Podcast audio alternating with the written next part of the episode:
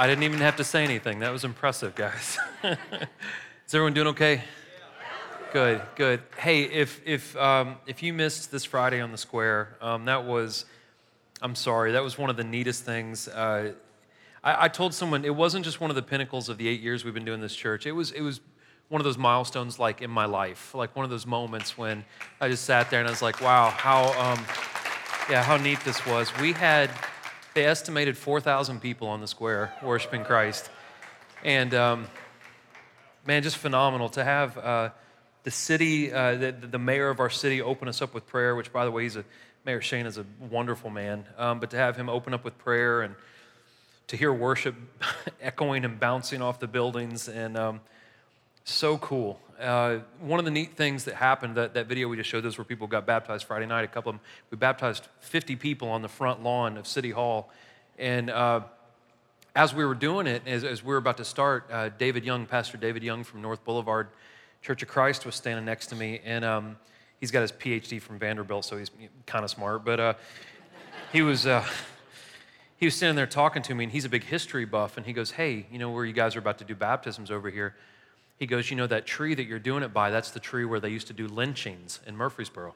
That's where all the lynchings took place, that tree. And he said, How ironic is it that an instrument of death is now going to be the place that shades all these people coming to life? And uh, that's pretty cool. That's pretty cool and pretty powerful. So uh, it was a really, really, really neat night. Um, it's neat to talk about all the people who showed up. It was neat to get all the uh, you know city officials, and um, it's neat when the mayor's office calls you and says, "Hey, tell us how many baptisms you guys had, so we can tell the rest of the city officials that." And um, it was a really, really neat night. Uh, the neatest part about that night, again, though, is the fact that we do baptisms. This is the most important number. This is the most important stat or whatever that we keep up with. It's great to have 4,000 people in a square. Um, but to celebrate that so far this weekend, I think we have 87, including we've had a couple of people at our, our Woodbury campus today get baptized as well. So 87 people so far uh, have made a public statement that they are following Jesus Christ. And that is a number, that's a number worth bragging about. It's a number worth celebrating. It's good. Now, now here's my goal today. So after every single worship service, we do a weekend of baptisms. Some of you in this room have heard this message a hundred times, right? You've heard it a lot of times, but it is so vitally important. And Here's my goal today. My goal is this. If you came into this room and if you were maybe uh, baptized as an infant or as a child and it wasn't a decision that you made on your own, if you are in here and you are not a Christian, but, but maybe something today prompts you to accept Christ, to ask God to forgive you of your sins, and you want to get baptized, um, or if you've been a Christian here for a while and you just haven't made the step yet, my goal today is to give you some evidence from the Word of God to show you some evidence of why you should consider this, why it is such a big deal, why it's such a milestone in our faith, right? And in our walk with God, okay? So that's my goal today. That's what I hope to do. And so um, we'll pray. You should have a notes handout in front of you. If you have your smartphone, the YouVersion app, if you click on the bottom right button, I think it's more, and then click on events, has everything on there. It even has it in Spanish. And um, so if you want to click on that, everything is taken care of and we're good. I'll tell you a fun story before I pray. So uh, uh, I sported the pineapple shorts on Friday, which were which were quite quite quite glorious, right? And um, about a week after I bought the pineapple shorts. I went back to Old Navy because I, you know, I felt like I had a win there with the shorts, and I went back to Old Navy, and they had a sale on tank tops, right? Which I, I, I don't have like a tank top body, but I'm going to Florida here pretty soon, and I'm like, I don't know anyone down there, so I'm going to sport the tank tops because it's going to be hot. And so I bought five because they were on sale. and they only come in like um, patterns that are not typ- typical of my style. This is my style, right? Just black. Uh, and so I get like these tank tops, and um, I said, to heck with it. I'm gonna wear one while I'm setting up the stage on the square with Kyle. And so I'm out there, like, you know, setting up the stage, sporting my new tank top. Um, and my wife, I got home and she goes, You didn't wear sunscreen, did you? And I was like, no. And I, I used to have like the, the, like the epic farmer's tan. Now I have like the epic tank top sunburn tan. Hopefully it will eventually tan. But um, that's the story. That's it. So uh, I'm getting more adventurous in my clothing. So um, let's pray, right? Lord Jesus, God, I just thank you so much, Lord. What a great weekend we've had. Uh, God, thank you so much Thank you, Lord, for a city and a mayor that would allow this to happen. Thank you, God, for the different businesses on the square that supported us and got with us on that, God. Thank you, Lord, for all the people who came out. Thank you so much for the, the 87 people who've been baptized so far this weekend, God. We pray, Lord, that you keep your hand on every church in our community. We pray, God, that it's not about our church or about our event, Lord. This is about making your name as visible and as clear as it can possibly be in our city. And we just thank you for that, God.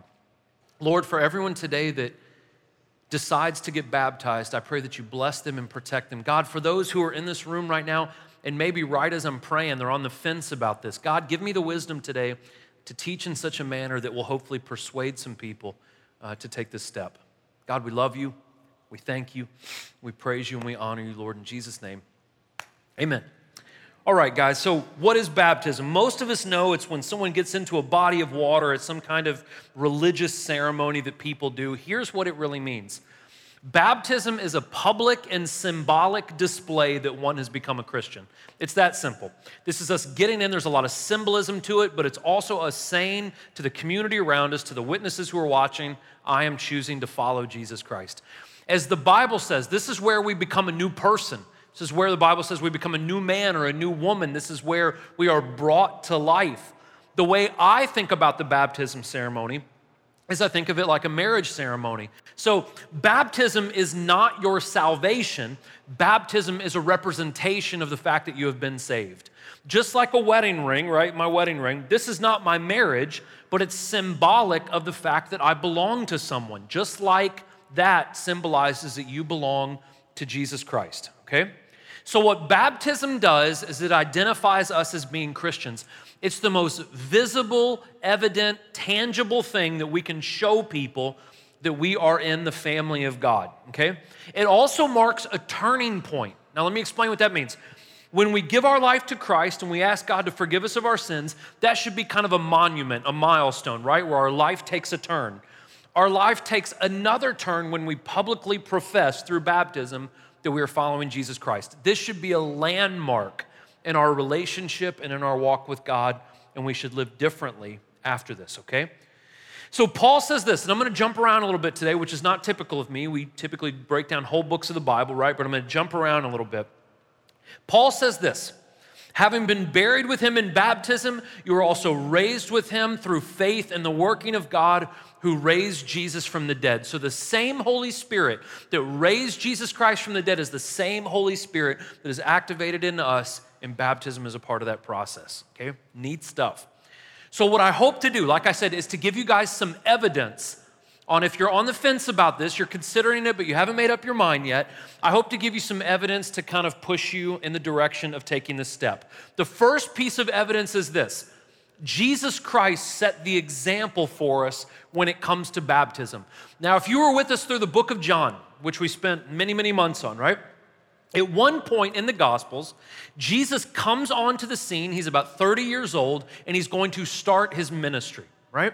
And so, what he does to start his ministry is he is going to completely change the way that people are reconciled or people are saved with God. Okay? Now, before Jesus came onto the scene, if you go back into the Old Testament, it was a very arduous process to be saved. That doesn't mean that it wasn't available to everyone or that people couldn't do it, but it was quite a process. You'd have to get a spotless animal, you'd kill it, you'd pour the blood on an altar, you would burn certain parts, discard certain parts, eat certain parts. It was, it was a pretty rigorous ordeal, okay?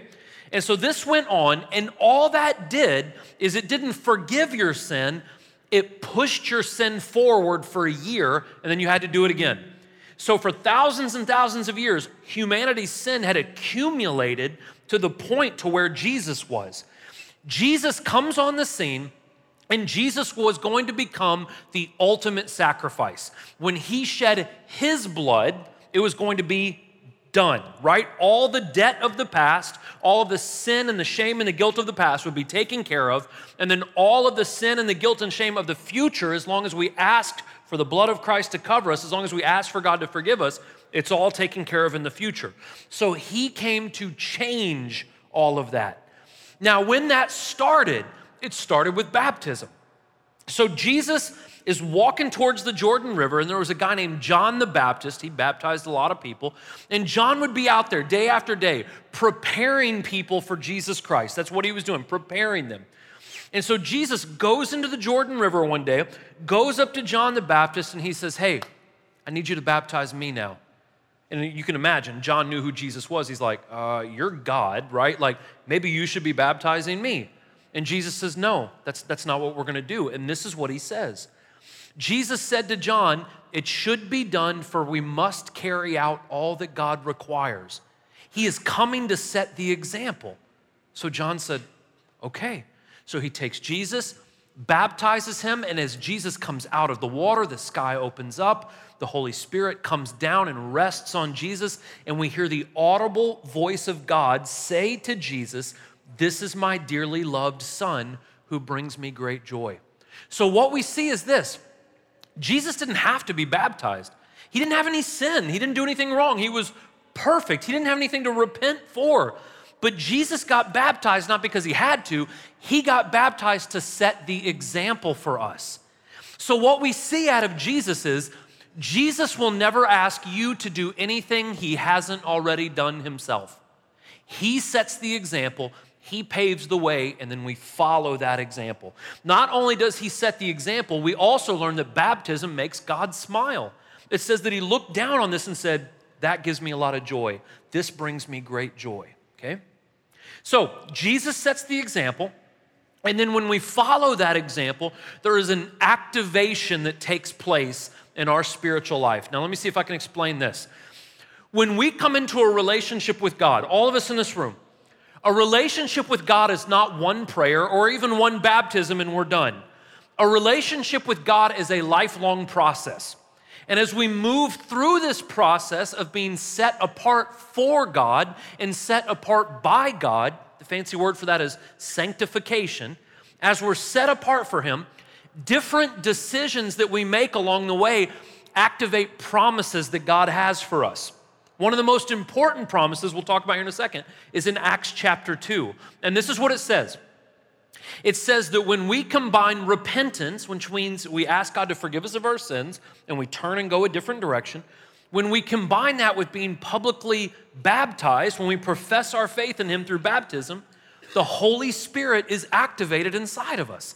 It's like when you take vinegar and baking soda, right? And you put it together, there's this chemical activation that happens. There's a spiritual activation that takes place in us when we combine repentance of sins and baptism.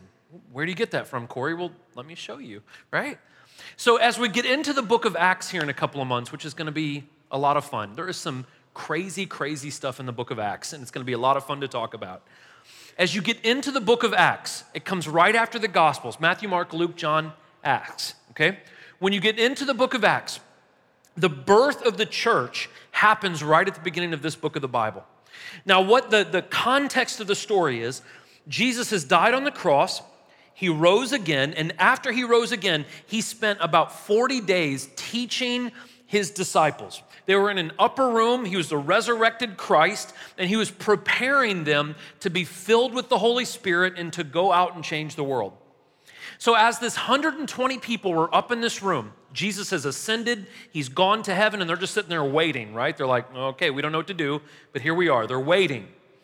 And it says in the middle of them praying one day in the upper room, it says in Acts chapter 2, I think verse 4, that the Holy Spirit comes in like a rushing mighty wind. It fills all of the Christians who are up in this room. They pour out onto the street.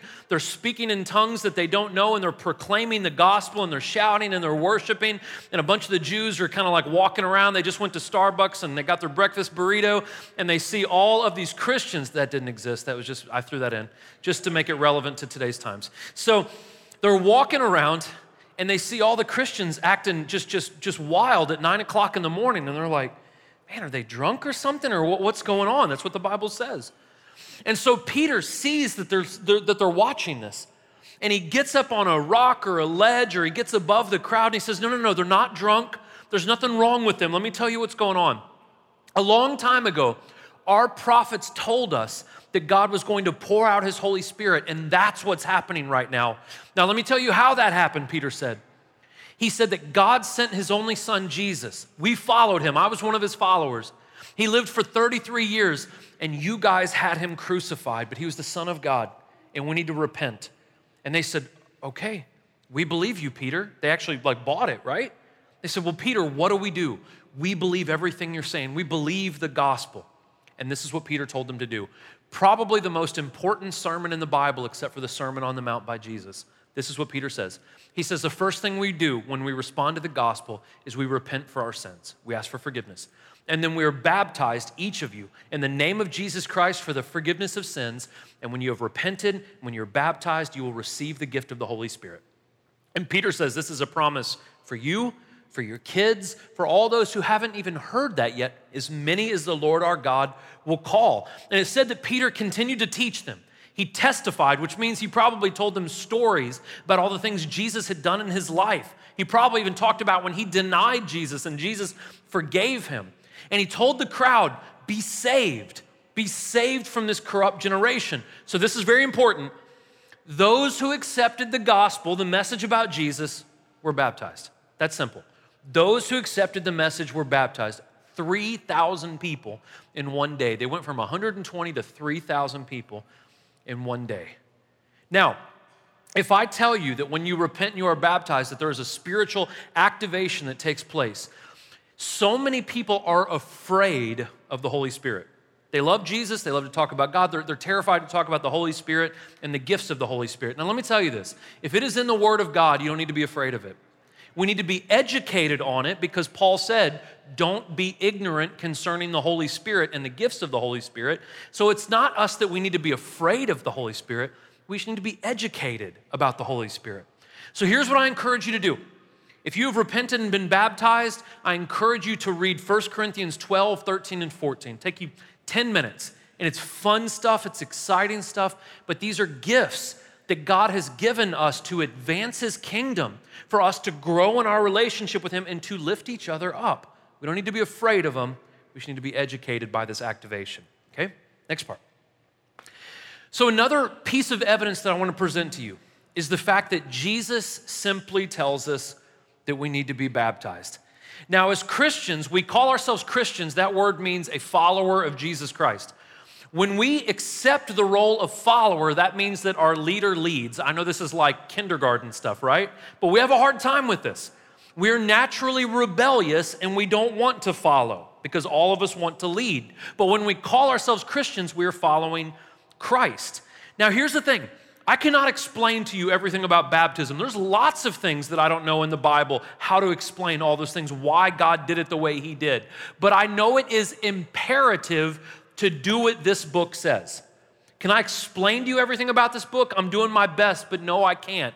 But I can tell you that to follow that book is imperative. So sometimes we need to stop debating God and just do what He tells us to do.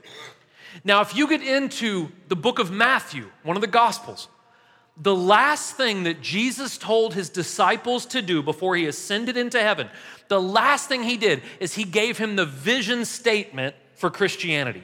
Jesus was very clear. He goes, Here's the three things I want you to do I want you to make followers of me, disciples. I want you to baptize them, and I want you to teach them everything I've taught you. That's it. This is all Christianity is supposed to do. We weren't called to like have rock shows and write books. We weren't called to do any of that. Those things aren't altogether bad, but Jesus said, make followers, baptize them, and teach them. That's what I want you to go do. So that's what we are instructed to do. Jesus goes on to say in the book of John that if you love me, you'll do these things. So, whenever we are constantly debating with God, God's like, look, if you say you love me, just do what I'm telling you to do. On a side note, guys, listen, because we try to follow the Great Commission, Matthew 28, 19, and 20. If you get baptized in here today or anytime in this church, we will give you a packet. We will get your information, and we do a class. I think it starts in two weeks. That is the basics of Christian theology. We'll tell you how to study the Bible. We'll tell you how to do apologetics. We'll walk you through all of that for nine weeks in the hopes that we will not just leave you hanging, that we will continue to teach you and lead you and help you as best as you can in your walk with Christ. Okay? Okay, so another piece of evidence if you decide to get baptized today, baptism, baptism symbolizes a couple of different things. It, bapt, it symbolizes, uh, symbolizes us dying to our sin, and it symbolizes us raising again. So it, we are identified with the resurrection of Jesus Christ.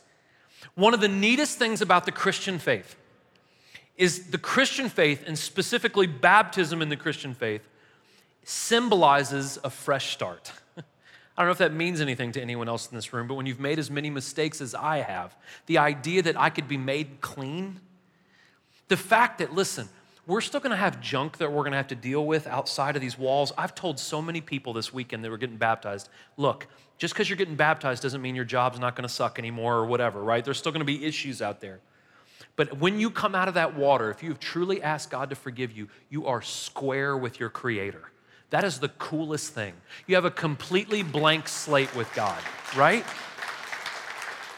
And for those of us who've made some pretty monumental mistakes in life, that's pretty neat, right? So here's the thing. When you get baptized, you're still gonna have struggles, right? You're not gonna come out with a six pack and no allergies. Like, there's still gonna be issues you have to deal with. That'd be great, wouldn't it? Get baptized like weekly, right? So here's, here's the thing about baptism, though when we go through the baptism process, we still may have struggles, but we are not slaves to those struggles. We can overcome those struggles. We have the Holy Spirit to help us move past those struggles, okay? This is how Paul phrases it. He says, Are you unaware that all of us who were baptized into Christ Jesus were baptized into his death? Therefore, we're buried with him by baptism into death, in order that just as Christ was raised from the dead by the glory of the Father, we may walk in a new way of life. That you are not the same after this process. You're a different individual. Are you perfect? No, but God is bringing you to perfection. He's working you in that direction. You're moving down the right road. For we have been joined with him in the likeness of his death. We will also be joined with him in the likeness of his resurrection. For we know that our old self is crucified, so that sin's dominion over the body may be abolished we're no longer enslaved to sin because a person who has died is freed from sin's claims. We are new, we are different, we are set free. So when we pray for you up here, we will also pray Jesus' name over you. Now, here's kind of a, and, and, this may not mean a whole lot to some of you, but it does to me. I came from um, a certain denomination, and they're, and they're good people, and I love them, but we were taught that if I was baptizing someone and if I don't get the exact words correct, that their baptism is irrelevant. I don't believe that. Here's the thing if you have asked God to forgive you of your sins and you genuinely get into that water because you want to make a public statement about your relationship with Jesus, there is nothing I can say that can thwart your salvation.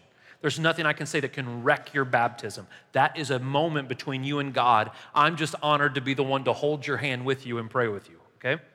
Now, after saying all that, I'll also say this when I baptize you, or whoever baptizes you, we will pray Jesus' name over you because it is important for you to know whose identity you are adopting. I want the last thing you hear before you go into that water to be his name because that's what you're going to be labeled at from here on out is, is a follower of Jesus Christ. That is going to be your label. Now, identity is a big issue in our day and age where we are so confused about identity and we're so we're just so messed up and off track when it comes to identity the bible says this for you are all sons of god through faith in jesus christ. For as many of you who have been baptized into christ have put christ on like a garment. There is no jew or greek no slave or free no male or female no black or white no democrat no republican. We are all one under jesus christ. Our identity is found in Him. And we live in a culture that is so, again, confused with identity. We identify with our sexuality, or we identify with our money, or we identify with our popularity, or we, uh, we identify with our sports team, or we're trying to find our identity in all of these things. And Paul said that's not where your identity is found. You are made in the image of God, and when we become Christians, your identity is found in Him. That's where we find our identity. And when we find our identity in Jesus, everything else seems to work out. Everything else seems to pan out, okay? Okay, so the last question Do you have to? Do you have to do this to go to heaven? Okay, so I used to end this with a big story about, you know, from the book of Acts, I think it's from the eighth chapter or 10th chapter, about the Ethiopian eunuch getting baptized. And there's several other stories, they're just really great baptism stories. Josh and I were talking about this not too long ago, though. And, and, and how we wanted to end this is I kept asking myself when one hears about Jesus, when one, listen, when one understands that God came to earth, died for our sins because he loves us, not because he had to, but because he loves us so much, when we understand that no matter what we've done, we can be forgiven, that we can have a fresh start, how do we respond to that? In a very basic way, what do we do when we accept that Jesus is the Savior? What do we do? Here's the thing the first thing we must do when we know that God is everything He says He is, when we accept that Christ is our Lord and Savior, that's our very North American terminology, right? I accept you as my Lord and Savior.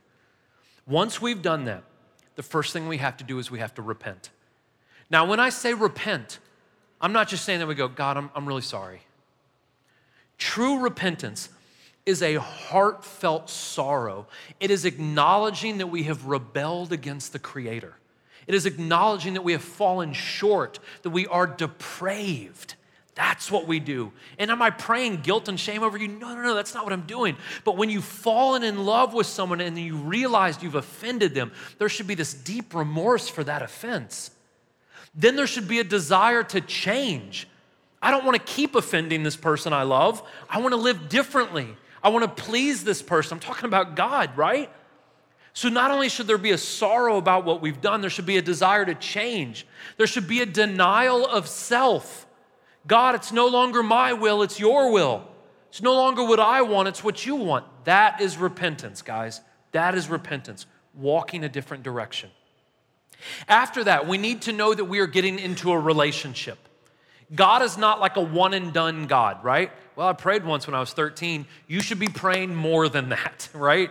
More than one time. It's not just getting baptized, throwing the wedding ring on, and being like, all right, see ya. That's not the way this marriage works. We need to know that we're getting into a relationship, which means we talk to God. We trust Him on a, on a day-to-day level. We are active in communicating with Him and listening to Him and coming to church and reading the Word of God. It is a complete surrender to Him. He is now our husband, right? We are connected to Him intimately. And then every single time in the Bible, every single time someone gave their life to Christ in the New Testament, they were baptized. It is a response. It is the outward profession of the inward work that has been done. Does baptism save you? No. Neither do works. Works and baptism are a response to salvation, but they can't be divorced because faith without works is dead. And I would say repentance without baptism is kind of the same thing. That these things are married, that one is a response to the other. So, the problem we have in our culture, the problem that even Christianity, what we've done right now, is we've become such an entitled and selfish people that we expect the very least that we can put into something, right? And so here's the thing if one understands the weight of sin, if one understands that, that God had to give his only son to be brutally murdered for us, if we understand that, if we understand, Patrick and I were eating lunch the other day, and I don't know where it came from, but I was looking at him and I was like, Patrick, isn't God so good that no one knows the darkest parts of our heart? When we understand that God has forgiven even the things that we've done that no one knows, when we understand His grace, when we understand forgiveness, we will start to approach God with humility and with obedience. But when we find ourselves asking how little we have to do to please the Lord, do I have to do it? When we find ourselves in those states, there's a big heart issue that we have. There's a problem. So if we've heard the gospel, if we have believed that Jesus Christ has died for our sins, resurrected on the third day, has poured out his Holy Spirit on all those who will accept it, if we believe that, that he loves us more than anything, our questions will not be centered around do I have to? Do I have to do that? I hate that question. Do I have to get baptized? I don't care if you have to or not. You should want to. When we understand the grace that has been poured out for us, anything that pertains to Christ, our attitude should be God, what can I do for you? You've done everything for me, and you didn't have to, but you wanted to. That's the kind of heart we should have. So if you are in here today and you are on the fence, I just want to ask you if you have to or not, guys, quite honestly, I don't know and I don't care. I think there's a bigger question. Why would you not want to do this? If you know that it brings God joy, if you knew that Jesus did this to set the example, if you understand grace, if you understand forgiveness, why would you not want to make your faith public? Why would you not want to do this? That's not to guilt you, it's not to make you feel bad. That's, that's not why I'm doing this. But I want to encourage you. In eight years, in baptizing thousands and thousands of people, I have not baptized one person yet that regretted it. They just come out of the water and they're just like, eh, I've never done that, right? that has never happened. People come out smiling, and I hear stories about this turning point in their life, and I hear stories about God setting people free. And there's nothing magical about those waters, guys. It's just the step we take to make it public that we're following Him. God just honors that. He honors it, and He'll honor you and He'll bless you if you decide to do it. So here's what we'll do. Up here, through these doors over here to my left, your right, there's clothes, there's every size you can think of. There's shorts and shirts to change into. There's bathrooms you can get changed into. They'll have you fill out a card. That's not so we can, like, you know, send it into corporate headquarters. We don't have a corporate headquarters. Um, it's not so we can, it, it's so we can keep up with you, right? We're not going to spam you or text you at 2 o'clock in the morning or anything like that, you know, unless we just want to play some pranks on people. But we will call you and we'll keep in touch with you and we'll follow up with you. We'll tell you when our foundations class is. We'll do everything we can to just help you along your road. But you can take care of that there. We'll come over here, we'll baptize, and uh, it'll be great, right? We'll pray with you. We'll make sure everything's taken care of for you, right? So here's what we'll do there's communion all around you. If you've asked God to forgive you of your sins, you're welcome to take communion, the bread and wine that symbolizes the body and blood of Jesus. If you're on the fence about this whole baptism thing, all I do is ask you to pray about it. Pray about it, but if you feel like the Lord is pushing you this way, you need to do what the Lord tells you to do, okay? Come a bride up here and we'll take care of you, all right? And paparazzi, you can get right around the blue if your family member's doing that thing. Take all the pictures and we'll take pictures and it'll be, it'll be a good thing, okay? Lord Jesus, Father, you're so good. God, a lot of us are so tired in this room right now, but it's such a good tired, God. It's a good way of being worn out. Father, Lord, I just want to pray for everyone in this room who is thinking about this right now. There's some people in this room right now, God, they're just anxious, they're nervous about it, and I, I believe that they feel you, but maybe they're trying to talk their way out of it. God, encourage them, help them, Lord, help them make this decision, God. It's a big deal, Lord, and it, it, it's a good move. And we just thank you, Lord, for the opportunity to get to do this. Lord, thank you for your son that died on the cross for us. Thank you, Lord, that we can take communion and remember what you've done for us, Jesus, the sacrifice you made for us, the resurrection, God, your Holy Spirit. We thank you. God, if there's anyone in this room who is not a Christian, I just pray that something today maybe inspired them or encouraged them or at least made them intrigued to where they'll dig a little bit deeper. Lord, we love you and we thank you, God, and we praise your name. It's in Jesus' name that we pray. Amen. I love you guys to death. If you want to help yourself to communion, it's all around the room. If you want to get baptized, right over here to my left, your right.